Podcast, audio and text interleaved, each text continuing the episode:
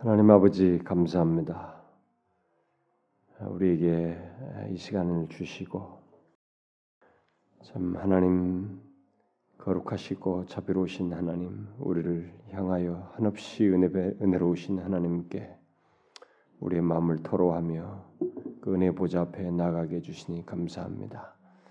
하나님 아버지 우리를 불쌍히 여겨 주시고 우리가 많은 결함이 있지만 그래도 주님 품 안에 있을 때 안식하고 위로를 얻고 자유하게 되는 우리들을 보니 주님 이 시간 우리 가운데 오셔서 참 자비와 긍휼을 베푸시고 우리의 기도를 들으시는 것을 나타내시며 너무나 절실한 우리들의 상황과 이 모든 현실들을 귀담아 들으시고 주님 뜻을 따라서 응답해 주시기를 간절히 구합니다.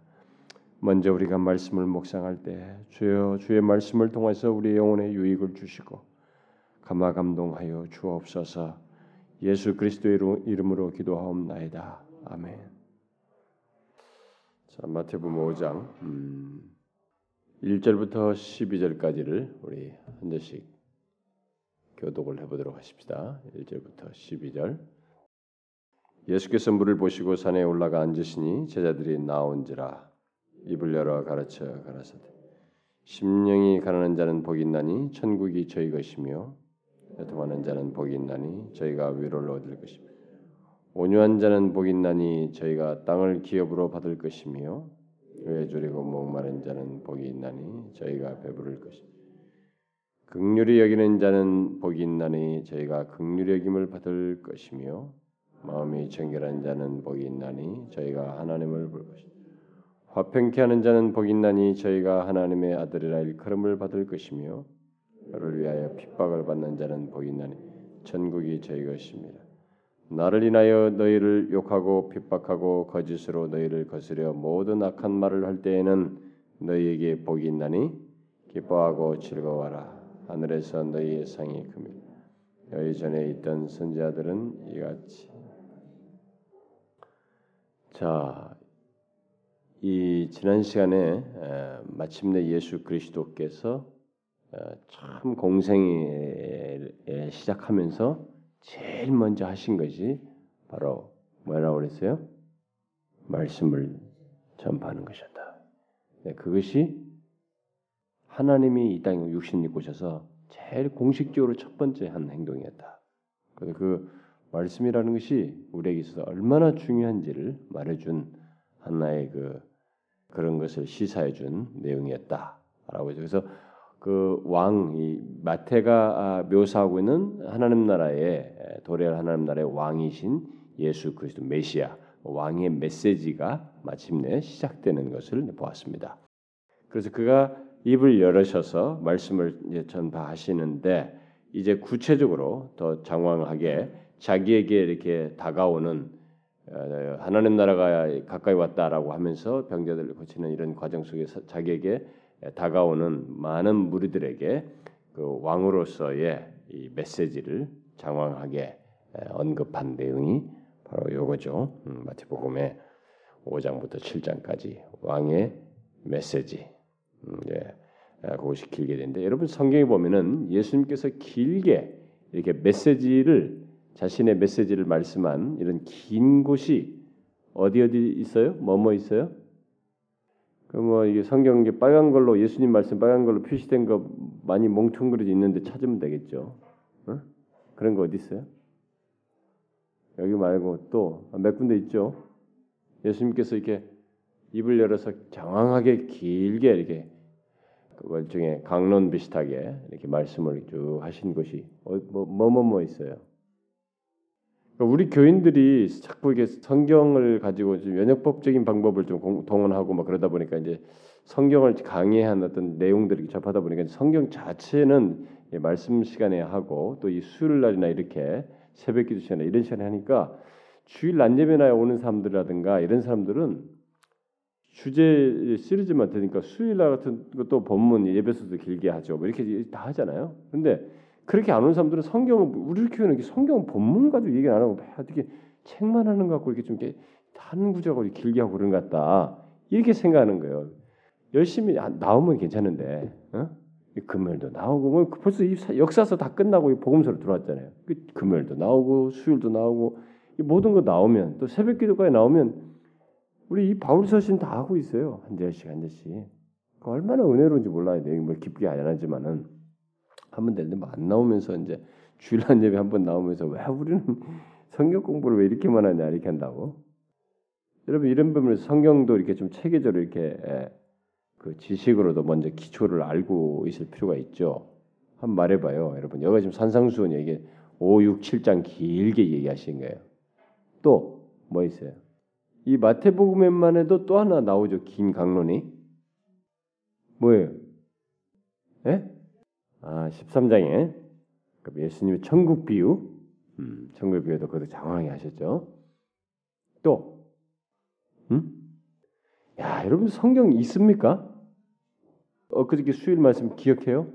마귀의 괴계가 자기를 알아보도록 알아보는 것을 막기 위해서 깨 있는 것과 말씀과 기도와 우리가 믿음에 서 있는지를 살피는 것을 못하도록 미혹한다는 사실.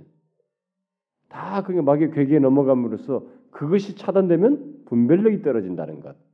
괴계에 쉽게 넘어간다는 것. 그러니까 말씀을 가까이 하지 않으면 반드시 우리는 영적으로 마귀의 괴계에 넘어져요. 그리고 노출돼요. 여러분 성경을 좀 압니까? 왜 이렇게 모르십니까? 성경을 이렇게 너무 안 읽나요?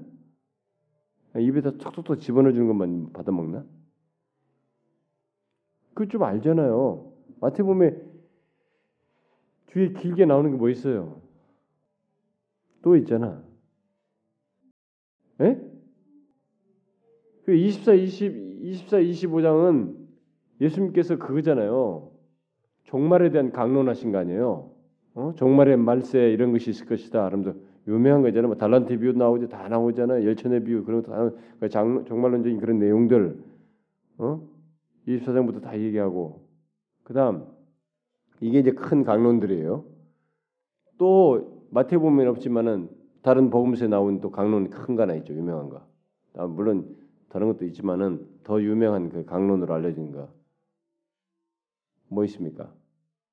그 요한복음 어디 있어요? 뭐예요? 예? 어, 뭐 14, 15, 예? 예, 13장 후반부부터 13장 후반부터 시작해가지고 14, 15, 16장까지 다락방 강화라고 그러죠. 다락방에서 마지막 잡히시기 전에 하셨던 아주 긴 강론이에요. 음? 여기 이런 성경의 긴 덩어리에 예수님께서 쭉 하신 강론들이 있습니다. 말씀하신 이런 것들은 어, 여러분들이 좀 아셔야죠. 예수님께서 이렇게 아 이렇게 길게 강론하셨구나. 우리만 뭐 설교 그냥 30분 1시간이 길게 아니고 와 길구나 아, 이렇게 길게도 하셨구나. 그걸 아셔야 돼요. 앉으셔서 그렇게 장황하게 하신 겁니다. 제가 지난번에 집회 간 그 교회는 이 그 교회의 역사상 내가 가장 길게 설교했대. 1시간 반 했는데 1시간 40분인가 했는데 그러면서 모두가 막 놀라워하는 거예요. 제가 막 끝났다는 것에 음? 그래서 한 번에 설교할 걸 두 번을 나눠서 했잖아요, 제가. 이 산상수는 어, 여러분들 우리가 산상에 사셨다고 그래가지고 이제 이제 약간 사실 들판에서 이렇게 좀 약간 오르막인 들판에서 약간 예수님께서 좀 높은 자리에 앉으시고 이 사람들이 이렇게, 이렇게 앉으셨던 것 같아요. 이 지역상으로 보면 여기 어, 이동하셨던 경로를 볼 때, 네, 거기서 할때 사람들이 자꾸 자기에게 나온 거죠. 보니까 음, 나와서 이제 그들에게 강론을 하신 것인데 그 산에 올라서 이제 자기가 여기 보니까 산에 올라 앉으시니 이렇게 했어요. 그러니까 이게 랍비들이 하던 방식이에요. 지금 이렇게 앉아 있는 게 랍비들이 하는 취하는 방식이죠. 앉아서 이렇게 강론하는 것입니다. 그러니까 이제 제자들이 이게 더 앞으로 나왔던 거예요. 이 제자들이 나왔다 그랬습니다. 그러니까 제자들을 더 앞쪽으로 불렀다라는 말로도 설명을 하고 어떤 사람은 여기 이 제자들은 이 무리 전체를 지칭하는 것이다. 왜냐하면 뒤에 가서 이 7장 끝부분에 가지고 7장 제일 끝부분에 가면 이 강론을 다 산상순을 듣고 나서 예수께서 이 말씀을 마치심에 무리들이 이 가르침에 놀래니 그랬단 말이에요. 그러니까 무리들이 다 이 가르침 들었고 놀랐단 말이에요. 그러니까 아, 이 제자들은 결국 전체 무리들을 지칭한 것이다. 이렇게 어떤 사람은 말하기도 합니다. 그러니까 무리들도 들었는데 앞으로 가까이 오게 한 것이 오히려 제자들을 가까이 오게 했다라고 보는 것이 더 좋을 것 같습니다. 이게 두 가지가 이게 섞인 듯한 설명일 때는 이 묘사를 그렇게 나누기보다는 어, 그렇게 하는 것 같, 좋을 것 같아요. 그래서 마침내 예수님께서 여기서 이제 입을 열어서 어, 말씀을 하시는데 자, 이 예수님께서 여기서 지금 말씀하신 어, 이 내용들에 대해서 산상순에서 약간만 제가 개관적으로 어, 먼저 언급을 하고 오늘 읽은 내용 이거 이것조차도 다 많은데 그래도 좀 간단히 어, 말을 해야 될 것 같습니다. 아마 예수님께서 세례관이 외쳤던 그와 같은 또 동일한 그 내용으로 회개하며 회개하라 하나님 나라가 가까이 왔다 하나님 나라에 대한 그 선포를 먼저 했을 때 이제 사람들에게 세례요한과 이 예수님으로부터 도래하는 하나님 나라에 대해서 어, 들었던 사람들은 의문이 생길 수 있게 분명하거든요. 그럼 그 하나님 도래하는 하나님 나라는 어떤 사람들이 들어가는가? 어떤 자격을 갖추어야 되는가? 거기 하나님 나라 들어갈 사람들은 어떤 사람이며 그 하나님 나라에는 백성들은 어떤 사람이야? 라는 의문이 당연히 이들에게 생길 수도 있었던 것이죠. 아마 그런 의문을 가졌을 것이고 직접 물었을지도 몰라요. 음? 자, 그 질문에 대한 하나님 나라에 들어갈 사람들이 어떤 사람이냐라는 이런 질문에 하나님 나라는 어떤 사람들이 그 구성원이냐 시민이냐라고 했을 때 이런 식의 질문에 대한 당시에 만연된 이, 이 대답은 당시 종교 지도자들, 뭐 서기관과 바리새인들에 의해서 제시된 그들이 주장한 의, 바리새인과 서기관들이 주장한 의라고 하는 거예요. 그런 의의 기준에서 어, 자격을 생각했을 게 분명합니다. 그렇겠죠? 자, 바로 그런 당시 사람들이 가지고 있을 법한 하나님 나라에 들어갈 수 있는 사람, 하나님의 그런 그 이게 이제 이 세상을 완전히 정복하고 뭐 이렇게 자기들이 생각하는 어떻든 그 특별한 하나님의 나라에 들어가는 거기에 자격을 그렇게 생각하고 있을 그들에게 예수님은 탁 입을 열어서 하나님 나라는 이런 사람들이 구성원으로 있다라고 쫙 풀어 얘기하시는 거예요. 근데 이 내용이 그들이 지금까지 들어왔고 알고 있었던 것과 완전히 다른 그런 내용을 훑어대고 있는 것입니다. 그래서 이 산상수는 아주 파격적입니다. 우리는 이런 것들에 대해서 이미 다 역사적 그 당시 배경 속에 듣는 것이 아니고 여기 한참 지나서 이런 결과물들을 보는 사람들이기 때문에 그 충격이 좀 덜할 수 있어요. 그러나 설사 뒤에 지금 이 시대 듣는다 할지라도 우리가 다른 종교를 가지고 있었다거나 예수 믿기 이전에라든가 이 세상 가치관과 통념에 지배받고 있다고 할 때 그 그 통념에 비추어서라도 이것을 만약에 듣는다 그러면 이건 굉장히 파격적입니다. 아주 충격적이에요. 그래서 간디 같은 사람은 예수를 안 믿었지만은 이 산상수는 무지하게 좋아했습니다. 이런 내용이 세상에 어디 있냐 이게? 어? 이런 내용이 어디 있냐? 비폭력 그 어, 저항을 했던 그런 모든 세상의 생각도 이런 데서 많이 힌트를 얻었어요. 성경으로부터. 산상수훈으로부터. 자, 그러면 이 예수께서 하나님 나라에 도래하는 왕이신 그 메시아께서 어, 이제 말씀을 하시는데 자, 뭐 어떤 내용을 말했느냐를 말하기 앞서서 먼저 우리가 이 산상수를 이해하는 첫 번째 어떻게 이것을 이해해야 되느냐에 대한 그 관점 이걸 먼저 정리할 필요가 있습니다. 자, 이 산상수훈을 이 접한 사람들은 예수를 믿는 사람이나 믿지 않는 사람이나 처음 접할 때는 야 누가 어떻게 이렇게 믿냐 이렇게 믿을 수 이렇게 할 수 있는 사람이 어디 있어 이렇게 윤리 도덕적 차원에서 이것을 먼저 바라봅니다. 이게 산상순을 접근하는 아주 큰 잘못이에요. 사람들이 다 일반적으로 그런 충격을 그런 시각에서 산상순을 바라봅니다. 그리고 어떤 사람들은 산상수를 그렇게 윤리적인 차원에서만 자꾸 이해해. 물론 이게 하나님 나라 윤리라는 말을 씁니다. 이게 하나님 나라의 천국 시민의 윤리라는 표현으로 이걸 말할 수 있어요. 그런데 이 도덕적 개념으로 자꾸 볼, 봄으로써 또 어떤 사람은 심지어 이것이 하나님 나라에 들어가기 위한 들어가기 위해서는 어떤 자격을 갖추는 어떻게 해야 하는지를 가르쳐 준 것처럼 이해하는 사람도 있어요. 그렇지 않아요. 이 산상수는 그런 것이 아닙니다. 그래서 예수 믿는 사람들이 아우 나한테는 너무 멀다 이렇게 생각하는데 출발을 잘 하셔야 됩니다. 아, 나와 멀다라고 하면서 나로부터 산상수훈을 출발하는 게 아니에요. 산상수훈의 출발은 하나님의 은혜로부터 출발하는 것입니다. 제가 말한 걸 잘 이해하셔야 됩니다. 이건 제가 뭐 산상수훈 같은 데는 정말 상세히 강의를 할 필요가 있어요. 정말 그러고 싶은 마음이 항상 있었는데 어쩌다 이렇게 이제 맡으면 했으니까 술술술 지나 벌써 이 12절을 한꺼번에 한다 그러면 벌써 두리뭉실한 건 여기 10년이 가는 자리가 한 절만 가지고도 한 번씩 해야 되는데 팔복 우리가 흔히 말할 때 각각 한 번씩 해야 되는데 이렇게 한꺼번에 한다는 금방 쑥 지나가겠다는 거 아니겠어요? 그런데도 이제 전체를 보는 관점은 좀 우리가 이해를 해야 되니까 여러분들이 잘 아셔야 됩니다. 이 산상수훈을 예수 믿는 사람들이 다 거부감을 갖고 있어요. 한편에서 좋은 말씀입니다. 어떻게 이리 좋은 말씀 예수께서 주옥 같은 말씀 하셨는가라고까지는 동의를 해놓고 나와는 거리가 멀다라는 생각을 자꾸 합니다. 근데 그래서 이 모든 말씀을 나로부터 출발을 해요. 나라고 하는 차원 내 관점에서 나에게서 나의 시각에서 이것을 모든 걸 바라봐요. 이게 산상수훈을 아주 잘못 접근하는 것입니다. 산상수훈은 하나님 나라는 어떤 나라이다라고 하면서 소개를 하고 있다고 하는 것을 먼저 염두에 둡니다.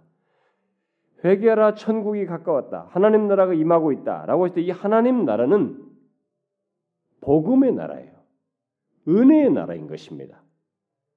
그러면 이 산상수는 출발 자체가 하나님의 은혜에 근거해서 주어지는 말씀들이에요. 그러니까 하나님의 은혜로부터 나오는 말씀인 것입니다. 그러니까 이 하나님 나라는 오직 은혜 입은 자들만이 들어가고 우리가 처음에 회개하라 천국이 가까웠다. 천국 하나님 나라 하나님 나라 가까웠다라고 했을 때 그 하나님 나라는 처음부터 그런 것이라고 제가 얘기를 했습니다. 하나님 나라는 누구든지 우리가 스스로 들어가는 게 아니고 하나님의 은혜를 입은 자들이 들어가고 그 들어간 자들은 하나님의 은혜로 말미암아 믿음으로 하나님과 올바른 관계를 유지하며 살아가는 자들이에요. 바로 그런 내용이 이것이에요. 하나님의 은혜로 말미암아 믿음으로 하나님과 올바른 관계를 유지하고 그분을 의뢰하는 자들이 바로 이 하나님 나라의 백성인데 바로 그런 사람들의 성품과 삶을 얘기한 것이에요. 이렇게 말해도 어려워요? 이해가 안 돼요? 이, 해가 되시죠? 아주 중요한 것은 이 산상수훈을 이해하면서 아주 중요한 것은 대부분의 사람들이 거기서 다 여기서 첫 출발해서 빗나가거든요. 둘로 나뉘어요. 제가 지금까지 만났던 신자들 중에도 어디 지방에서든 어떤 교회에서 가르쳐 봤을 때 다 산상수훈을 자기가 추적하고 그냥 무조건 이걸 이루어야 뭘 되는 것으로 생각하는 사람들이 너무 많았어요. 음? 그게 아니고 처음부터 회개하라 천국에 가깝다고 했을 때 나라가 은혜 나라라고 얘기했던 것을 염두에 두고 바로 그 은혜로 말미암아 믿음으로 하나님과 올바른 관계 속에서 사는 것. 그것을 지금 그 사는 자들의 삶으로서 이걸 지금 말하고 있다라는 것을 염두에 둘, 두어야 되고 따라서 이 산상설교는 하나님의 은혜 안에 있는 천국 백성들의 성품과 삶을 그들의 생활을 말하고 있는 것입니다. 그래서 여기 산상설교는 조금 전에도 말했다시피 구원의 방도를 말하는 것이 아니에요. 음? 뭐 간디나 뭐 이렇게 예수를 모르는 사람들이 이렇게 어, 아, 이게 무슨 이런 것이 참 구원의 방도처럼 생각하는 그런 것이 아닙니다. 그래서 예수님께서는 여기서 어, 하나님 나라에서는 오직 은혜가 모든 것을 다스린다는 것. 그래서 천국 백성은 하나님의 은혜를 믿고 그 은혜로 말미암아 살아야만 한다는 것을 말해주는 내용이에요. 여러분들이 제가 이렇게 말하니까 아니 여기에 상당히 윤리적인 내용, 우리의 행동과 이렇게 이렇게 말을 하는데 이것이 어? 하나님의 은혜를 믿고 하나님의 은혜로 말미암아 살아야 한다는 말로 어떻게 이해할 수 있습니까? 이렇게 생각할 수 있어요. 다 그것을 놓쳐요. 왜냐하면 그 표현을 여기서 찾으려고 하거든요. 사람들이 그러면 안 되는 것이에요. 하나님 나라, 도래하는 하나님 나라는 구약에서부터 지금까지 가져왔던 것에서 이제 예수 그리스도의 하나님 편에서 마련하신 은혜로 말미암아 도래하는 나라예요. 그 출발 자체가 그것이기 때문에 바로 그것에 근거해서 이것들이 지금 선포되고 있다라는 것을 염두에 두고 이 내용을 접근해야 됩니다. 제가 지금 서두에 말하는 이 접근의 서론적인 이해를 안 가지고 여러분들이 이것을 바라보면 다 혼란에 빠져요. 그리고 왜곡될 수 있어요. 오해할 수 있습니다. 하나님 나라는 다시 말하지만 은혜가 통치하는 나라예요. 오직 은혜로 다스리는 나라입니다. 그래서 천국 백성들은 그 하나님의 은혜를 믿고 그 은혜로 말미암아 살아야 하는 것을 말해주는 거예요. 이 모든 것이 하나님의 은혜로 된다라는 것을 사실상 말해주는 것입니다. 은혜로만 살아야 이렇게 살 수 있다라고 말해주는 것이기에 그러니까 이 모든 내용을 하나님의 은혜와 이 도래한 하나님 나라 복음의 나라와 격리된 어떤 윤리나 행동, 삶의 어떤 행동 이런 도덕 윤리로 자꾸 생각하면 큰일 나버려요. 그래서 이런 사람들이 있어요. 은혜로운 자들이 있거든요. 오늘날에도 굉장히 하나님의 은혜, 복음의 은혜, 막 은혜 은혜 하는 사람들이 있어요. 굉장히 은혜주의자들이 많은데 요즘 뭐 그런 책들 굉장히 많이 번역되죠. 요 사람들이 산상수훈을 싫어해요. 이것을 어떻게 다 이르러낼 수 있느냐? 이것은 그냥 구약을 이렇게 다 이런 것들을 예수님께서 재해석하면서 정리한 것이지 이것이 일을 해야 한다는 걸 말한 것이 아니다. 그래서 이런 것은 지금 자신들이 주장하는 은혜와 매치가 되지 않는다고 생각해요. 그러니까 이걸 싫어합니다. 어떤 사람은 싫어하기도 하고 제가 실제로 은혜로운 자들이 말하는 내용 속에서 이걸 그런 식으로 말하는 사람들을 제가 들어봤어요. 그 봤고 심지어 그 사람들이 이것을 억지 해석을 하는 거예요. 막 인위적으로 은혜라는 차원에서 어떻게든 이것을 그러면 부인할 수 없고 예수님이 직접 입에서 나왔으니까 은혜라는 관점에서 해석한답시고 막 이 모든 것을 인위적으로 해석해. 그래서 저는 막 어, 떻게이 심령이 가난하고 이런 것들을 어떻게 저렇게 해석할 수 있을까? 그러면서 마치 뉴에이지 같은 해석을 하는 거예요. 다 그게 오해예요, 여러분. 이게 쉬운 것 같아도요. 신학자들 사이에서는 이 산상수훈 때문에 많은 혼란도 있었습니다. 그래서 제일 중요한 것이 처음 들어갈 때 어떻게 이 산상수훈을 들어가느냐라는 것이 중요해요. 지금 제가 말한 것이 바로 그거예요. 그래서 이 산상수훈은 그저 수준 높은 윤리를 말하는 것이 아니고 하나님 나라는 은혜의 통치로 이루어지며 은혜의 통치 아래서 갖는 성품과 삶이 무엇인지를 말해준 것입니다. 하나님의 은혜 통치 아래 있는 자의 성품이 무엇이고 하나님의 은혜의 통치를 받는 자의 삶이 무엇인가라는 것을 말해주는 것이에요. 알겠죠? 지금 말한 것을 이해하고 들어가면 아주 좋습니다. 아주 이해가 새로워져요. 접근이 새로워집니다. 제가 한 대학 다니고 신학교 초까지만 해도 그 관점을 못 가졌어요. 산성수는 조금 믹스처였어요. 약간 섞여 있었습니다. 그렇게 정리가 충분히 안 돼 있었어요. 그러니까 이게 왜냐면 학자들부터가 아주 조금 달라요. 점 출발에 아, 그걸 염두에 두시고 선상순을 들어가시고 그랬을 때 여기 지금 우리가 소위 팔복이라고 하는 것 심령이 가난 자는 여기서부터 3절부터 시작해가지고 12절까지 나오는 이 소위 팔복이라고 하는 것은 그 하나님 나라의 백성 은혜의 통치를 받는 자들 그 곧 하나님 나라의 백성 또 하나님 나라의 시민 그들의 성품 자질 마음 심성 뭐 다양하게 묘사할 수 있겠어요. 성품이라는 게 더 적절할 수 있어요. 그걸 말해주는 것입니다. 이게 그래서 지금 여덟 가지가 나오는 것이에요. 모든 나라에는 모든 나라의 나라가 구성되려면 거기에 국민이 있어야 됩니다. 나라의 시민이 있어야 돼요. 하나님 나라에도 시민이 있습니다.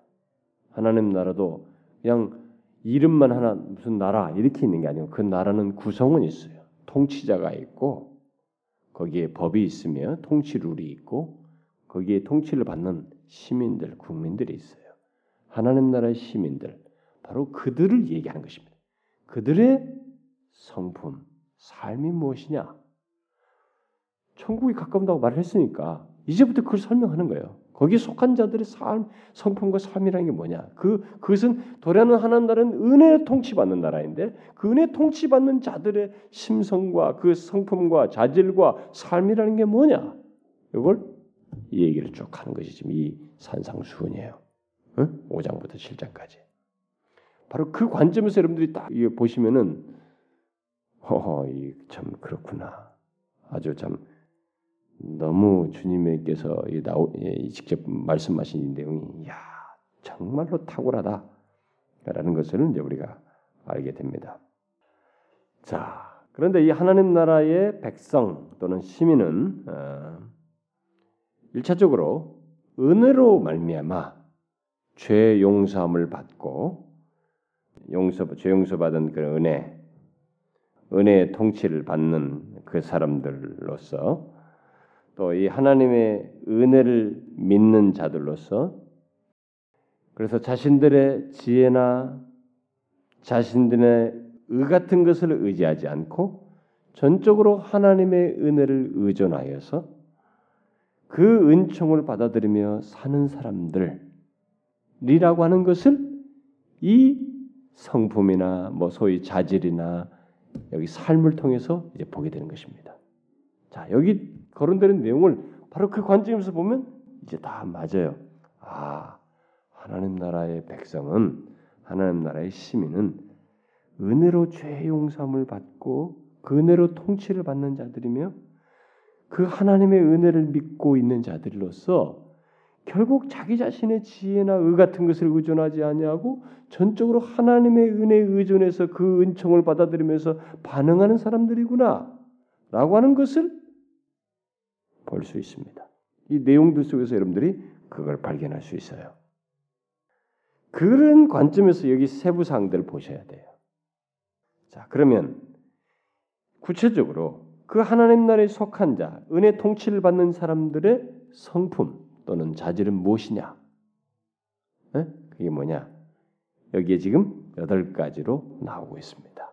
그게 소위 우리가 팔복이다. 뭐 이런 말로 하고 있는데 자, 이 사람들은 하나님의 은혜로 말미암아 통치 하나님의 은혜의 통치를 받아 이런 성품을 가진 사람들은 복이 있습니다.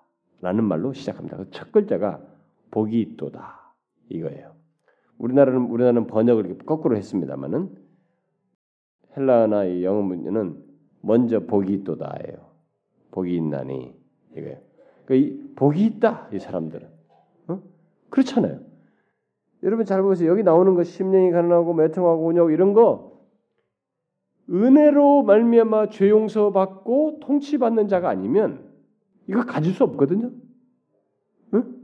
그 은혜로 이런 성품을 갖게 된 자는 그래서 하나님 나라의 시민 된 자는 어때요? 그걸 생각만 하면 제일 첫 번째 탁 튀어나올 말이 뭐예요? 복이 있도다. 그 사람은 너무 행복한 사람이야. 그래서 행복한, 복 있는 뭐 어떤 걸 번역해도 상관없습니다. 그래서 제르미야 버로우스 같은 사람은 이 팔복을 열 때, 음, true happiness인가 이렇게 그런 식으로 제목을 했죠. 해피네스라고 그래요. 어, 이렇게 실제로 복이 있다를 때 그냥 해피네스로 번역합니다. 팔복. 응? 행복하다. 그 사람들은 행복하다. 여러분 그렇게 생각해요? 예? 이건 이제 중요한 문제예요. 팔복을 얘기하면서 이게 진짜 복이냐 이게 나에게 복이 되느냐 이게 우리가 이런 것들은 복이라고 생각 안 하는 경향이 있거든요. 우리에게 있어서 복은 제가 우리 수련회 가지고 복이 무엇인지 옛날에 다 설명했습니다. 성경에서 말하는 복이 무엇인지 설명했는데 우리는 이런 것들을 복이라고 생각하느냐. 왜 여기서 예수님께서 입을 열어서 하나님 나 돌아있다고 말하면서 마침내 처음 시작하면서 포문을 열면서 길게 강론하신 내용 중에 팍 얘기하면서 이런 자들은 복이 있도다 이게 복이 있도다 이런 자들은 복이 있도다 이런 자들은 이렇게 얘기하면서 복이 있도다 복이 있다 말한단 말이에요. 그분이 하나님이 복이 있다고 하시는 거예요 지금. 그럼 하나님이 복이 있다고 하는데 아, 웃기시네. 나는 무슨 복이야 이게? 난 나는 이게 복 아닙니다. 내 내가 생각하는 복은 좀뭐 어떻게 좀 잘 돈이나 잘 되고 어? 이좀 살림이나 좀 펼치고 이 고통거리들 뭐내 앞에 이 나를 괴롭히는 그런 종자들 좀 다 없애주고 뭐 이런 것이 있으면 복이 있다고 할까? 나 이거 복 아닙니다. 우리는 그런 고집불통하는 거예요. 응? 죽으라고 우리는 이 복 개념을 안 갖는 거예요. 근데 하늘로부터 오신 그분은 아니라는 거예요. 이게 복이 또다. 우리가 이 주님의 이 복이 또다라고 하는 그분의 판단과 그분의 이해에 공감을 해야 되는 것입니다. 공감을 해서 아니면 최소한 공감할 수 있는 이해를 깨닫고 이 진리를 깨닫고 나서라도 우리도 아 그렇군요. 나 같은 사람이 은혜로 말미암아 이런 성품을 하나님 나라 백성의 자질을 가짐으로써 하나님 나라의 시민 됐군요. 하나님의 시민으로서 내가 이런 자질을 가질 수 없던 자인데 이런 성품을 갖게 됐다니 정말로 저는 복이 있습니다. 라고 나 자신조차도 그렇게 맞장구가 쳐지고 인정이 돼야 된다는 거예요. 이 복이 또 다른 말만 가지고 우리는 이 밤을 세워도 된다고. 왜냐면 일일이 물어가면서 해야 될 문제거든 이게. 정말 당신은 이게 복이 있습니까? 10년이 가능한 게 복입니까? 물어봐야 된다고. 한번 물어봅시다. 누가 좀 대답 좀 해봐요. 근데 솔직하게 얘기하셔야 됩니다. 아무리 해도 목사님 아무리 그 침마르들이 해도 나는 진짜 복 있다는 생각은 안 들고 그냥 좋을 수는 있어도 복 있다는 생각은 내가 생각하는 복은 아무래도 뭔가 좀 만져야 됩니다. 큰 덩어리를 좀 뭔가 만져야지 그것이 아닌 한 나는 이게 복 있다는 생각이 안 듭니다. 이렇게 생각이 되는지 한번 여러분 솔직히 이해해봐요. 이 문제는 아주 중요해요. 제가 팔복을 다 일일이 강론도 하고 그래야 되는데 제 평생에 다 하지도 못하고 죽을 것 같아서 이렇게라도 무슨 지나가고 나중에 여력되면 또 다시 상세하는 게 좋을 것 같아요. 빨리빨리 이렇게라도 지나가야 될 것 같은데 보세요 여러분. 잘 생각해봐요. 정말 이게 있다는 것인지 여러분 그렇게 주님의 이 첫 선은 이 그분이 말씀하신 것은 사실일 텐데 여기에 정말 자기도 그렇게 공감이 되는가? 한번 말해봐요. 누가 그렇게 생각이 돼요? 재경이 한 번. 어? 나하고 얼굴을 부딪혔으니까 말이야. 아니 솔직하게 얘기해봐. 정말 이런 게 나한테 어, 이게 정말 나에게 이런 이런 것이 이게 복 있다는 게 맞는가? 응? 별로 자기한테 해당되는 게 별로 없다고? 이런 것이 복이라고 생각이 되기는 해요. 이런 것이 예수님께서 복 있다고 하는데 웃기는 말씀. 그러면서 동의가 안 되고 막 그러니까 음, 복일 거라는 생각이 드는데 아직 그래도 감은 안 온다는 거 아니겠어요? 음, 와닿지 않는다. 자, 이게 이제 우리가 하나님의 진리를 살피면서 이 갭을 좁혀봐야 돼요. 이거 안 좁히는 성역 공부는 죽은 공부가 됩니다. 그 당사자도 그렇고 말씀을 접하는 우리 모두도 모두가 이 부분에 대해서 이렇게 진지하게 생각을 해봐야 됩니다. 그러니까 제가 여러분들이 이렇게 앉아서 하니까 난 사실 어떤 면에서 더 대화가 편하고 좋아. 이 위에 가면은 아무래도 일방성을 띄는데 대답이 안 되는데 앉으니까 더 좋은데 숫자가 더 적으면 나는 참 좋을 것 같아. 어쩌면 이렇게 가까이 있으면은 진도 이거 나을 것도 이 방송 이런 거 신경 안 쓰고 오늘 밤새도록 보기도다가만 가지고 한번 이 얘기 좀 해보자. 왜냐면 이 갭을 줄여봐야 되거든. 아니 이거 여기서 듣고 끝나면 안 되거든. 아, 보기 때 근데 보기 때야. 자기는 보겠다는 생각 죽어도 안 되는 거야. 죽을 때까지 팔복이 자기에게 해당되는데도 복이 떼는 거야. 그리고 자기는 죽으라고 이 팔복과는 상관없이 사는 것처럼 있으면 너무 불행한 거예요. 이 천국 시민이 그들에게 은혜로 말미암아 있게 되는 자질을 얘기한 것인데 어디까지나 자기하고는 먼 것처럼 얘기를 한단 말이에요. 그럼 이게 어떻게 되는 거예요? 제가 고등학교 시절에 대구의 어떤 목사님, 그분 아주 좀 유명하신 분이에요. 강, 강해를 잘하시는 분으로 소문나 있었는데 그분이 우리 교회 제가 있던 교회 마침 집회로 오셨어요. 근데 그 양반이 이 산상수훈을 강론하더라고요. 그때 당시 저는 아주 인상 깊었습니다. 가지고 한 절씩 한 절씩 이렇게 심령이 가는 거 이렇게 쭉 하는데 상당히 저는 고등학교 시절에 인상 깊었습니다. 그래서 새롭게 이런 팔복에 대한 이런 내용들 가지고 이제 깨닫 조금 조금 이해가 막 깊게 했어요. 근데 그때 당시 이해 속에서는 좋았는데 그리 했음에도 불구하고 내 속에 잠재되어 있는 것 중에 뭐냐면 이게 보겠도다라는 생각이 예수님께서 선언하시는 것만큼 안 되는 거예요. 최소한 사실 인정이라도 절절하게 돼야 되거든. 하나님이 이렇게 말씀하셨을 때는 이게 어떤 의미에서든 사실이란 말이에요. 근데 거기에 깊은 공감이 안 되는 거예요. 끝없이 다른 복 개념을 가지고 그것을 더 가치 부여하고 그걸 추적하고 추구하는 것이 우리란 말이에요. 그 최소한 이 말씀을 살필 때는 어느 시점이든지 우리가 그냥 읽었을 때는 몰라도 한 번 이 문제를 부딪혀서 이 말씀을 살필 때 정도는 이 복이 또다라는 말을 여덟 번 반복돼서 나오는 이 복이 또다는 말을 한번 짚고는 뭐야 된다. 이것과 나 사이에 갭이 줄어들어야 된다. 여러분, 주님께서 복 있다고 말씀하신 그것을 여러분도 제실로 복이 있다고 생각할 수 있어야 돼요, 결국은. 거기에 만일 이해가 부족하거나 뭐 지식이 모자라면 깨달음을 통해서 할 수도 있겠죠. 그러나 여러분들은 그 이해를 넓히면서 분명히 여러분들이 가지고 있는 잘못된 가치관이 깨지고 주님이 말씀하실 때 정말 이 복이 있다고 하는 것에 그 이해를 여러분들이 어떻게 해서든지 깨닫고 소유해서 그 주님의 판단에 근거해서 그 가치관에 근거해서 그 기준에 근거해서 자신이 얼마나 복 있는 자인지를 알고 사셔야 됩니다.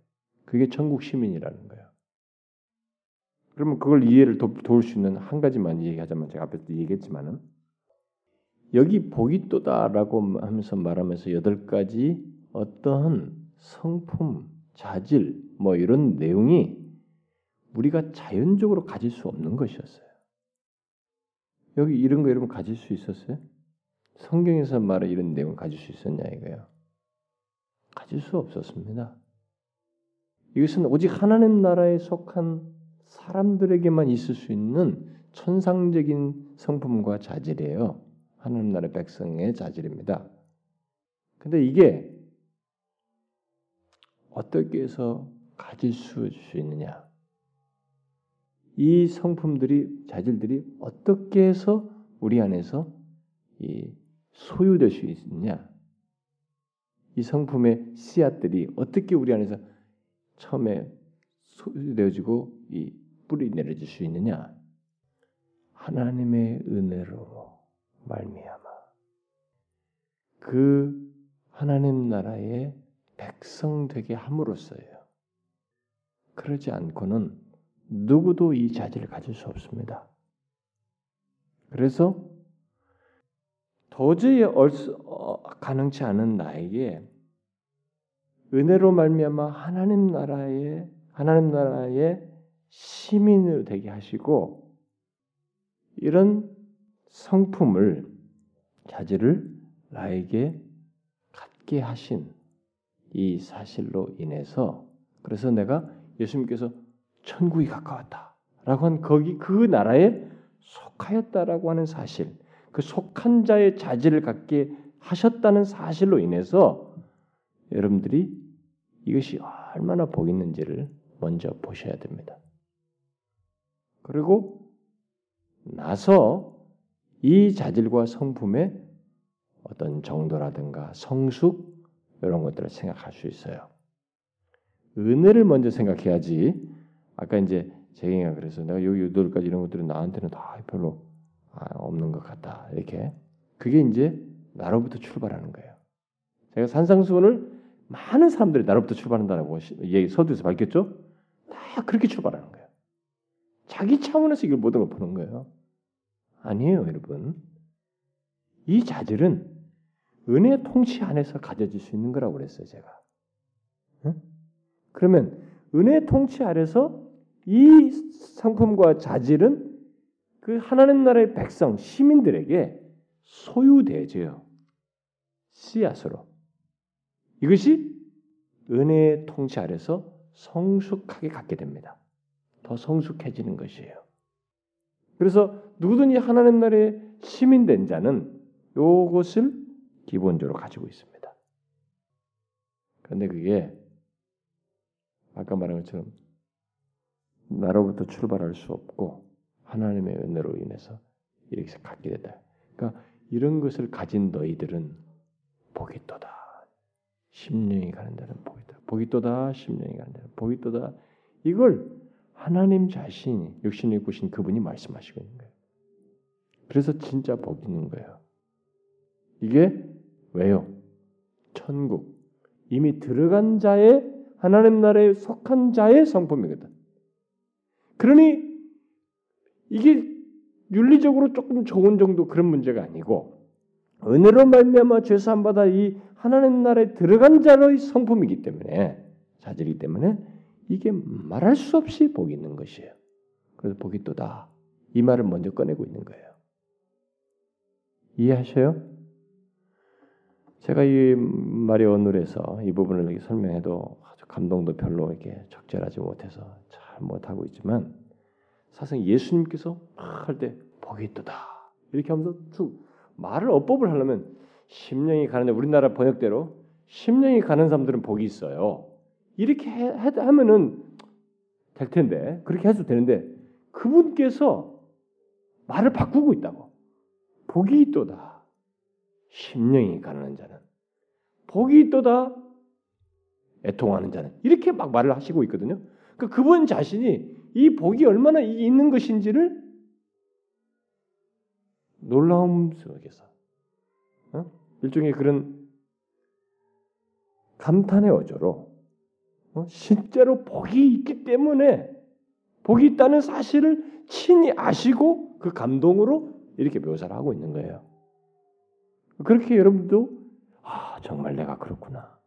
내가 어둠의 나라에 있어야 될 사람인데 하나님 나라의 시민 되어서 이렇게 된 사람이니 내가 얼마나 복이 있는가. 여러분들 그 차원에서 이것이 수, 수긍이 돼야 되는 것입니다. 이것이 아직도 수긍이 안 되거든. 묵상해 보세요. 많이 묵상해 보시라. 그래서 복이 있다는 것 이것을 먼저 생각하시고 이것이 여러분들에게 진짜로 복이 있다. 나는 복 있는 사람이구나. 이렇게 말할 수 있는 사람은 나는 너무 행복한 사람이야. 이게 해피네스거든요. 행복하다. 다른 번역한 분인데 행복하도다. 심령이 가난한 자 이렇게 말한 것이에요. 어, 이게 진짜 왜 행복하냐? 이 하나님 나라의 시민으로서 이런 모습을 갖기 때문에 행복한 것이다. 이렇게 말씀하신 거예요. 그러니까 정말로 우리가 이 진정한 우리의 행복은 여기서 이것에 의해서 누려야 된다는 것입니다. 그러니까 완전히 가치관이 다르죠. 그러니까 이게 너무 파격적인 내용들이에요. 지금 모든 게 예수님의 말씀이 완전히 다른 겁니다. 바리새인들이 가르친 거 완전히 달라요. 자, 그러면은 그 내용 복 있다고 한 것들을 하나님의 은혜로 지금 열거된 그런 복된 성품을 갖고 그에 따른 삶을 사는 자들 어, 바로 이들에게 있는 그 성품이 도대체 뭐냐? 음? 복 있는 하나님 나라의 그 시민의 갖는 성품들이 뭐냐 여덟 가지 간단간단하게만 해봅시다. 나중에 상세히 하기로 하고 처음에 복이 또 다 어떤 사람 심령이 가난 자예요. 심령이 가는 자는 뭡니까? 그것은 자신은 이 영적인 차원에서 하나님과의 관계에서 영적인 차원에서 구원과 관련해서 특별히 자신의 이 내적인 것에서 자기는 영적인 면에서 아무것도 가지고 있는 것이 없고 아무도 가지고 있지 않다는 것을 알고 자신을 의지하지 않고 하나님을 의지하는 자라는 말이죠. 그래서 아무것도 가진 것이 없다는 그 가난함을 가진 자예요. 그래서 하나님을 의지하는 자입니다. 그러니까 이게 이 세상의 논리하고 완전히 달라요. 세상은 아니 복이 있으려면은 많이 갖고 부유하고 물질적으로 외형적으로인데 이건 외형적인 것도 아니야. 오히려 심령이 가난한 거야. 오히려 돈이 있거나 물질이 있거나 환경이 다 좋은 것은 이게 중요하지 않아. 그런 것에 의해서가 아니라 중요한 것은 그런 것이 있어도 하나님 앞에서 보니까 내 구원과 관련해서 보다 내 영적인 것 상태 상태를 볼 때 나는 아무것도 가진 것이 없군요. 라는 사실을 발견하고 인정하고 하나님을 의지하는 사람이에요. 그게 심령이 가난한 것이죠. 음? 그런 것이 그걸 깨달은 사람이 누구냐요? 그리스도인이잖아요.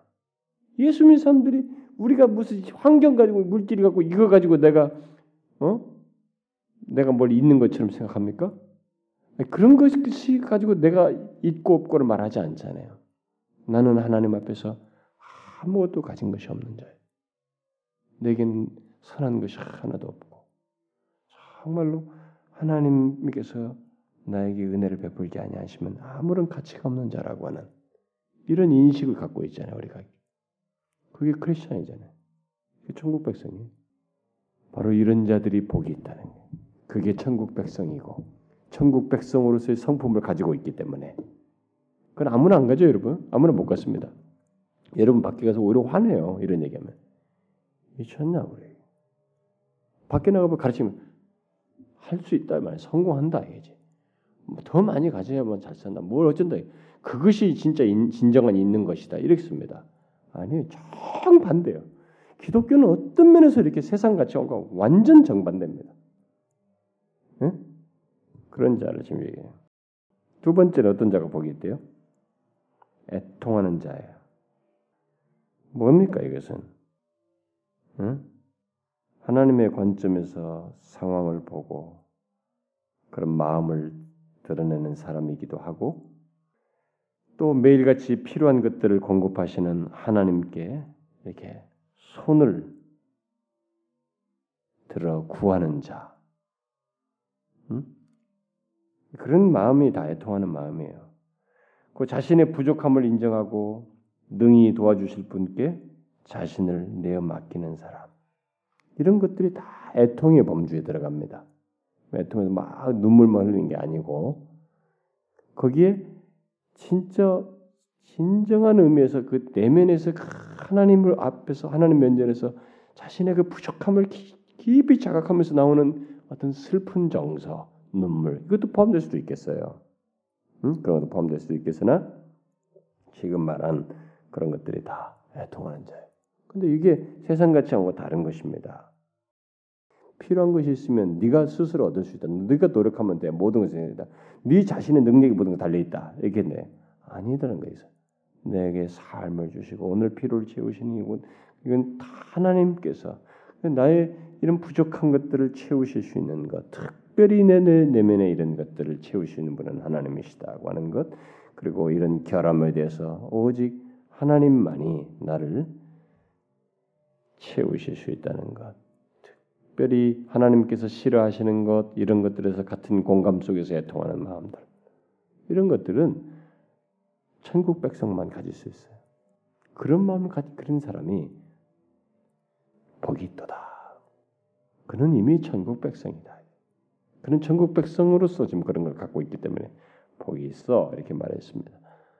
온유한 자, 여러분 이 온유한 자가요 제일 우리가 이해하기 어렵습니다. 사실상 사람들 온유한 자면 온유한 자는 뭐야?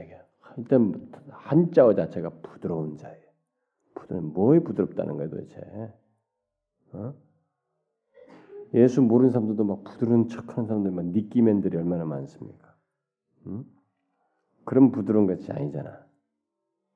이 온유한 자라는 건 뭐예요? 어떤 사람들도 이게 잘못 해석해. 이건 약한 자라는 말이 아닙니다. 온유한 자는 오히려 내면이 더 강한 거죠. 겉은 약한 것 같지만 그것을 다 견디는 사람이기 때문에 더 강직한 사람이죠. 어떤 면에서. 약한 자란 말이 아닙니다. 그런 식의 단어를 쓰는 번역본이 있는데 그거 아니에요. 이 온유한 자에 대한 해석이 정말 다양한데요. 표면상으로는 부드럽고 뭐 이런 것들이 표면상으로는 그 말이 돼요. 그런데 그것에 설명하기 위해서 더 근본적으로 설명할 표현이 있어요. 저도 이 단어 설명하는데 참 어려움이 많아요.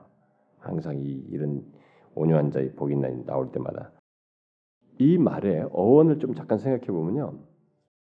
이 단어의 어원이 뭐 번역상으로도 이제 뭐 afflicted라는 이런 단어들이 영어로도 번역 사용되고 그러는데 이 어원을 보면 고통스럽다, 괴롭다, 고생스럽다. 라는 이런 어원으로부터 이 단어가 나왔어요. 온유하다는 말이. 이게 참 재밌습니다. 그래서 이게 아니 그래서 그것하고 무슨 상관일까? 어? 그러니까 고통스럽고 괴롭고 고생하고 있는 그래서 또 환란을 받고 있는 그런 단어에서 나온 그런 그 어, 내용 속에서 나온 어떤 심적 상태를 지금 온유하다는 말로서 지금 이렇게 원조로 나온 것인데 이게 어떻게 해서 그게 매치가 될까? 음? 여러분 상상해 보세요. 고통스럽고 괴롭고 고생스럽고 환란을 당하고 이것과 온유한 것이 어떻게 매치가 되겠어요? 아주 매치되는 게 있습니다. 여기에 자 고통스럽고 고생스럽고 뭐 괴롭고 이랬을 때 그 상황이 있을 때 이 사람의 내면이 드러나는 것이에요. 그렇죠? 그래서 상황이 뭐 좋을 때는 아무런 문제가 없어요. 그리고 막 고통스럽게 힘들 때 막 상대 핍박하고 막 자기 환란 가운데서 막 덤빌 때는 같이 막 들이받아칠 때는 그건 온유한 게 아니거든요. 그런 상황. 근데 밖에서 막 그런데 그 막 고통을 주고 억압을 하고 핍박을 주고 환란 가운데 있고 날 고생스럽게 하고 막 그러할 때 거기서 어떻게 해요? 비록 힘들지만 마음 가운데는 참 힘들고 슬픔이 느껴지지만 전능하시고 공의로우신 하나님께서 이 모든 것을 아시고 통제하신다는 사실을 믿고 그분에게 맡기고 그가 신원해 주실 것을 바라는 마음으로 그를 의지함으로 마음의 동료를 하지 않는 것이. 아 이게 온유예요. 어원적인 의미를 추적해다 보니까 사실 맞, 맞는 거예요. 왜 온유란 말이 다들 매치될 것 같지 않은 그런 단어에서 왔느냐. 그런 것이 있는데 마음이 동료를 안 해. 거기서. 하나님을 믿고 비록 몸은 힘들다. 마음은 힘들다. 하나님을 믿고 그가 모든 걸 아시고 판단하실 것이기 때문에 그분을 의지하면서 마음의 동료를 하지 않아요.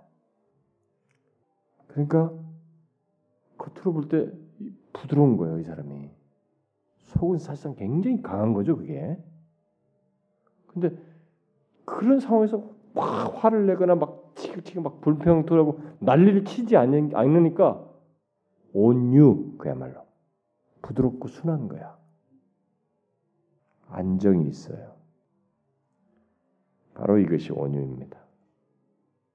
근데 그게 어떻게 생겨요? 아까 말한 것처럼 하나님을 의지하면서 만물의 통제자요 이 상황을 다 아시고 하시는 전능하신 그분을 믿고 그분이 신원해 주실 것을 믿고 그를 의지하면서 동료하지 않는 것이기 때문에 이것은 이런 온유는 그러니까 환란 당하고 막 우리 무시하고 막 하는데 거기서 동요하지 않는다.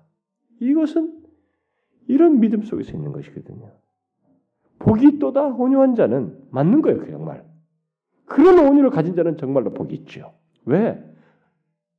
그건 천국 시민이어서 가능한 것이다. 천국 시민으로서 그런 온유함을 드러내는 것이에요. 천국 시민이 아니면 가질 수 없어요. 참 에, 이런 면에서 이 온유함은 참 특별한 성품이에요. 복 있죠? 아, 정말 복 있는 것입니다. 다음 네 번째 뭐예요? 의에 줄이고 목마른 자. 의에 줄이고 목마른다는 것은 뭐다 폭넓게 많이 상세하게 설명할 것이 많아요. 많은데 간단하게 쉽게 말하자면 의는 일차적으로 하나님의 의와 말물려 있기 때문에 결국 뭐예요? 이 하나님과의 관계 또는 하나님의 마음에 이렇게 부합하고자 일치하기를 갈망하는 것. 뭐 이런 것을 일차적으로 생각할 수 있겠습니다. 가장 쉽게 생각하면 의에 주려고 목마른다는 것은 하나님의 마음에 일치하고자 원 일치하기를 바라는 것이고 갈망하는 것이요. 하나님과의 관계 의는 항상 관계적인 개념도 많이 있다고 그랬죠. 제가 그 일차적이라고 그랬죠. 하나님과의 관계 속에서 그의 마음에 일치하기를 갈망하는 것. 이런 것은 천국 백성이니까 가질 수 있죠. 정말 복이 있는 것입니다. 또 극률이 여기는 자는 뭐예요? 하나님께서 자기 자기에게 극률, 자비를 베푸셨던 것을 알고 다른 사람들에게 똑같이 그렇게 선이 되는 거예요. 불쌍히 여기고 연민하고 베푸는 것, 자비를 베푸는 것입니다. 마음이 정결한 자, 이것은 어떤 외적인 그런 것이 아니죠. 음, 마음이 청결한 자는 외적으로 깨끗해 보이고 뭐 젠틀하고 그런 게 아니고 내적인 음, 거룩, 내적인 거룩을 얘기하는 거죠. 바로 그런 사람들을 지금 두고 얘기하는 것입니다. 근데 그런 것이 천국 백성이 아니면 어찌 가능해? 자연인으로서는 불가능해요. 그러니까 복이 있다예요. 또 화평케 하는 자, 이것은 예수 그리스도로 말미암아 하나님과 화목한 것에 근거해서 다른 사람과 화평하기를 구하는 거예요. 응? 다른 사람과. 화평을 알아야 다른 사람과 진정한 의미에서 화평을 하죠. 근데 먼저 천국 백성들은 하나님과 화평하게 된 사람이거든. 그 그것에 근거해서 다른 사람을 화평하는 것이. 저 인간이 나한테 오기 전에 난 할 수 없어. 내가 먼저 내가 잘못한 건데 왜 가? 이게 논리예요. 그러나 우리는 화평할 수 있어. 화평이 너무 중요하기 때문에 하나님께서 나와 화목한 것에 근거해서 그 사람과 화목하려고 하는 것이. 여러분 예수님께서 이 땅에 처음 초림하셨을 때도 화, 화평케 하기 위해서요. 하나님과 우리 사이 화평케 하기 위해서 오셨어요. 그리고 마지막에 재림하실 때도 이 화평을 이루십니다. 어떤 의미에서 모든 그 관계 하나님과 우리 사이의 그 관계 이 모든 것들을 다 화목케 하기 위해서 오셔요. 예수님의 초림과 재림은 화목과도 밀접하게 관련되어 있습니다. 근데 그런 것을 하나님과 화평케 된 자로서 다른 사람을 위해서 한다. 이게 뭐예요? 그럴 수 있는 것이 우리에게 가능하다. 그게 뭐예요? 천국 백성이니까 가능한 거죠. 그러니까 복이 또다예요. 다 은혜로 말미암아 은혜 통치 안에서만 가능한 것들이에요. 그리고 마지막으로 그를 위하여 핍박받는 자. 이것은 하나님의 의 때문에 고난받고 핍박받는 것이겠죠. 음, 하나님의 의 때문에. 자, 이런 모든 성품 또는 자질들은 당시 종교 지도자들이 가르쳤던 바리새인과 서기관들이 가르쳤던 것과 또 그들이 주장했던 의와는 완전히 대조되죠. 완전히 대조됩니다. 바리새인들은 심령이 가난하지 않았죠. 자신의 부족을 인정하지 않았습니다. 애통하지도 않았어요. 오히려 잘난 체했죠. 오만방자하고 교만하고 더 이상 자신들은 뭐 할 것이 없는 양 그렇게 생각했죠. 그리고 겸손과 오념 같은 것도 없었고 스스로를 자신들은 의를 이미 성취한 사람으로 여겼기 때문에 의를 위해서 갈망하고 더 이상 추구하는 뭐 이렇게 막 어? 더 지속적인 그런 갈망 같은 것이 없었어요. 그는 긍휼을 베풀 줄 몰랐습니다. 하나님의 율법과 자신들이 주장했던 유전들, 장로들의 유전, 뭐 이런 것들에 더 매여 있음으로 인해서 그걸 주장함으로써 자기 내면 같은 걸 살피지 않고 외형적인 그런 것만 하면서 화평을커녕 오히려 사람들을 나누었죠. 여러분 지금 모든 자연인들이 다 그렇습니다. 심령 가난하지 않아요. 애통하지 않습니다. 이게 다 뭐예요? 그래서 복이 있을 수 없어요. 거기는. 그러나 은혜로 말미암아 구원받은 사람은 거기에 있어요. 충분하지 않을지 몰라요. 그러나 그게 다 있습니다. 여러분들이 이제 이것이 있다는 사실만 생각하면 안 돼요. 이것은 이제 충만해야 됩니다. 그래야 더 풍성한 가운데서 이런 것들이 나한테 드러나면서 뒤에 이런 자들은 복이 있다라고 하면서 이러이러한 것들을 얘기죠. 복이 있다면서 뭐가 쭉 열거하는 내용들 있잖아요. 그런 것들을 풍성히 누르는 것입니다. 저희가 위로를 받을 것이요, 뭐 할 것이 이런 것들을 더 생생하게, 크게, 피부적으로 느낄 정도로, 내가 확 확인할 수 있을 정도로 충분하게 여기 이런 자들은 복이 있어서 이렇게 이런 할 것이다라고 하는 것들을 누리게 되는 것입니다. 있는 것으로는 많이 못 누려요. 근데 그것이 선명하게 드러나면서 풍성하게 누리게 되는 것입니다. 그래서 여기 복들은 우리가 뭐 제가 일일이 다 하지 않겠습니다만 하나님의 은혜로 이런 성품과 자질을 소유한 하나님의 백성들은 하나님 나라 시민들은 땅에서 음? 천국을 상속하고 영적인 위로와 만족을 얻게 되고 하나님과 타인들 타인으로부터 극률하심을 극률 여김을 받고 또 이 땅에 육신으로 나타난 바 되신 하나님이신 예수 그리스도를 그들은 보게 될 것입니다. 하나님을 보는 하나님과의 관계의 친밀함도 누리게 누릴 뿐만 아니라 보게 될 것이겠죠. 또 그들은 하나님의 아들이라고 불러 불림을 받게 됩니다. 또 이로 인해서 그들이 하나님에 의해 참여하게 되죠. 음, 하나님에 의해 참여하게 됩니다. 그런데 여기서 재미있는 것은 뒤에 10절과 11절에 덧붙여지고 있는 내용입니다. 10절, 10절 말하면서 덧붙여진 내용들 11절에 이런 성품을 가진 사람, 이 천국의 하나님 나라의 백성, 하나님 나라의 시민의 성품을 가진 사람들은 뒤에 시사하는 바가 말한 것처럼 많지는 않다는 것입니다. 그런 걸 시사하죠. 의를 위해 핍박을 받는 자는 복이 있는 천국이 제 것입니다. 라면서 11절에 나를 인하여 너희를 욕하고 핍박하고 거짓에서 너희를 거스려 모든 악한 말을 할 때는 너희에게 복이 있나니 기뻐하고 즐거라 하늘에서 너희의 상이 큼이라 너희 전에 있던 선자들을 이같이 핍박하였느니라 이 뉘앙스 속에서 뭐예요? 상대적으로 작다는 것입니다. 음? 상대적으로 작다는 이 세대 속에서 그 사람들은 상대적으로 작다는 것이죠. 왜 그렇겠어요? 여기 지금 이 저기 하나님 나라의 시민에게 있는 이 자질들은 이 세상의 가치관과 모든 생활 방식, 삶의 방식과 이렇게 매치가 안 되고 거슬려져요. 그들의 눈에 이게 튑니다. 그래서 예수 믿는 사람들은 싫은 거예요. 그런 면에서 그렇게 하려고 하는 사람들이 용납이 안 돼. 많은 섬김 속에서 그 사람의 진술을 진심을 많이 알게 됐어야 조금 마음을 열 수 있어도 보편적으로 드러나는 이런 것들은 이 세상에 보여지는 이 모습 속에는 여기서 지금 말한 것처럼 거슬려요. 그래서 그들을 핍박합니다. 그래서 핍박을 받게 되고 남들에게로부터 욕을 받게 됩니다. 11절에 말한 것처럼. 근데 주님께서 여기서 기뻐하라고 말을 하고 있어요. 아이러니하게도. 왜? 왜 그래요? 그것이 천국 시민들이 이 땅에서 부득불하게 겪는 것이고, 그래서 그런 모습을 천국 시민 된 사람들, 하나님 나라에 속한 사람들은 앞서서 다 그런 전철을 밟았다는 거예요. 세상이 다 그렇게 됐다. 선자들도 그랬고 했다는 거예요. 그래서 위로를 덧붙이고 있죠. 다 앞서서 그런 것들로 인해서 오해와 핍박을 받았다는 것입니다. 그러니까 우리는 이런 부분에 대해서 오히려 기뻐해야 됩니다.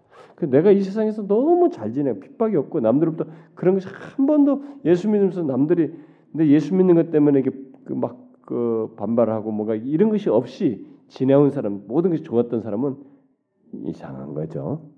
그 사람과 잘 지낸 거죠. 잘 타협하면서 응?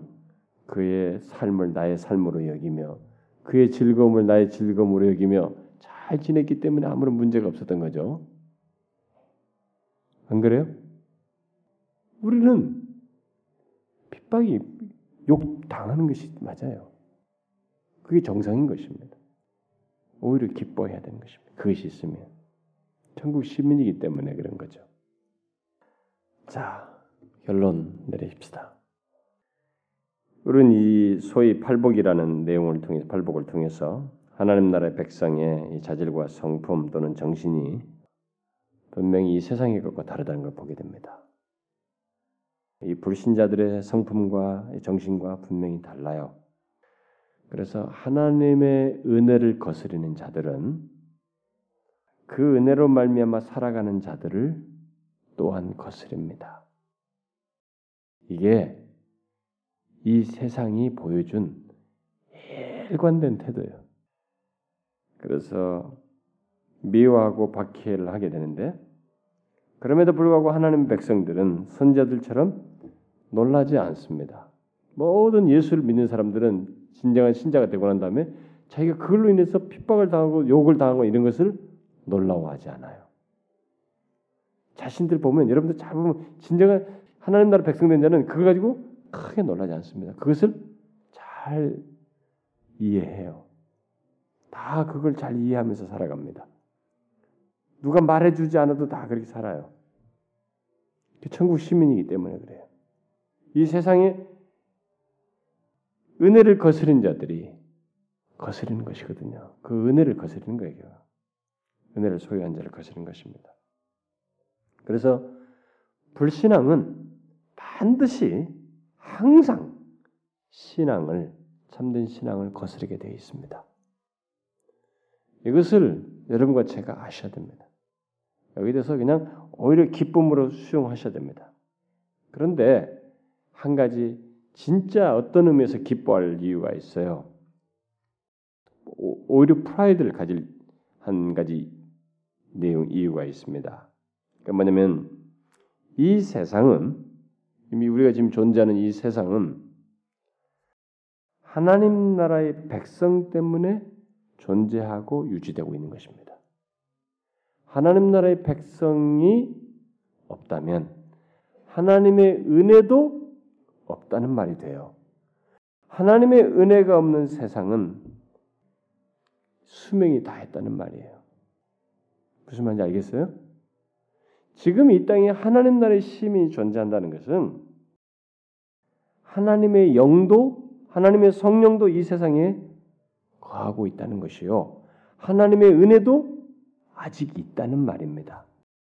그러나 만, 만 반대로 그리스도인이 하나님 나라의 시민이 이 세상에 없다면 그리스도의 영도 없다는 말이 되고 그의 은혜도 없다는 말이 돼요. 없게 된다는 말이 됩니다. 그것은 세상이 끝이라는 얘기예요. 그런 의미에서 이 세상 존재의 중요한 그 구성원, 존재 현재 존재를 가능하게 하는 이 존재의 중심에 있는 자가 누구냐? 바로 천국 시민이에요. 그리스도인입니다. 이 하나님 나라의 도래는 바로 이런 의미에서 중요한 의미를 가지고 있어요. 그래서 비록 이 세상에 지금 도래하는 이 세상에서의 하나님 나라의 시민으로서의 삶을 성품을 말하지만 너희들은 이 땅에서부터 복이 있는 것이다 라고 말을 하는 것입니다.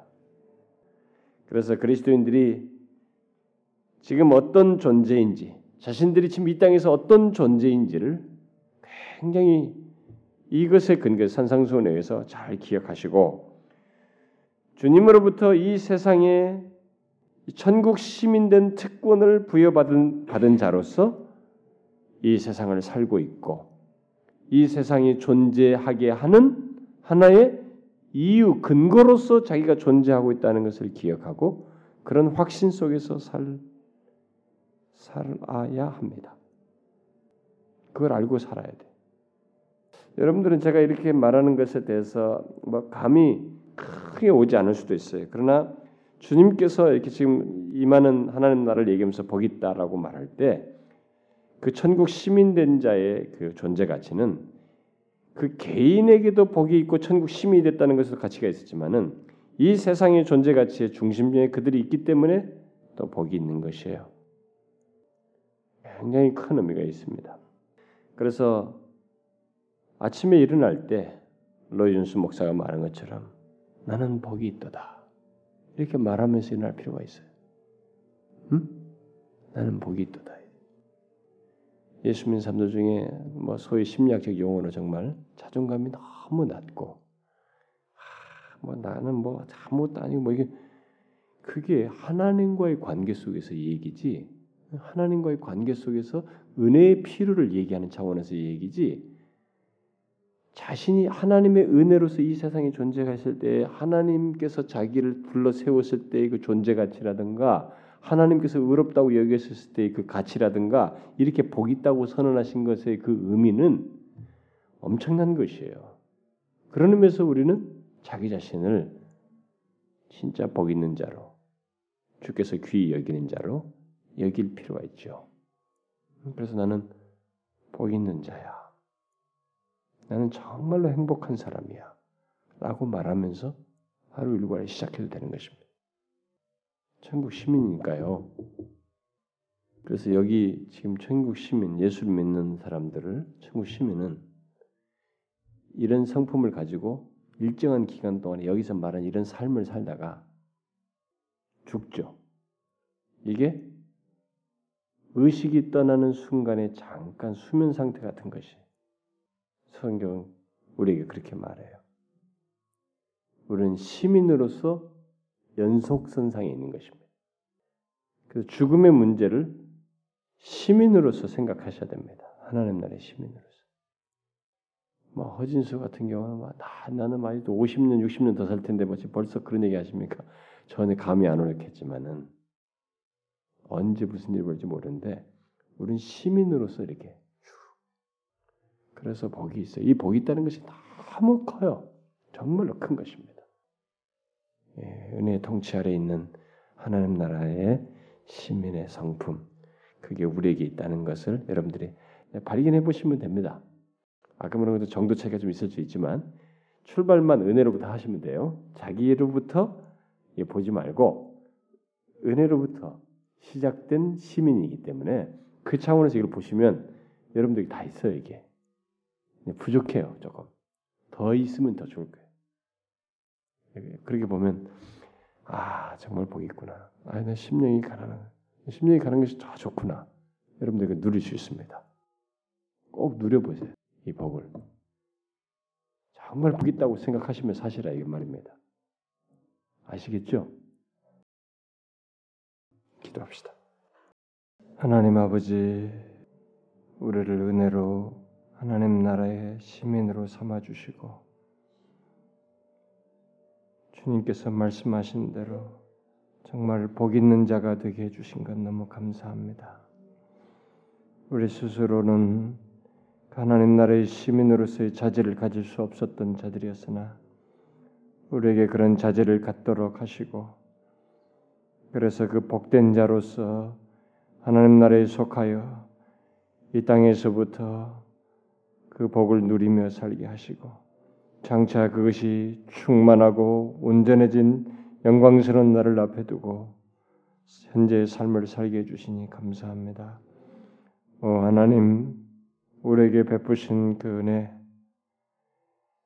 그래서 이렇게 복되게 된 것을 우리가 그대로 주님이 말씀하신 그대로 우리도 공감할 수 있을 만큼 이해를 넓혀 주시고 정말로 복되다고 여기며 감사할 수 있는 그런 마음도 우리에게 갖게 하셔서 이 땅에 사는 날 동안 천국 시민 된 것이 얼마나 큰 복인지를 날마다 기억하고 그 때문에 감사하고 찬송하며 살아가는 저희들 되게 하여 주옵소서.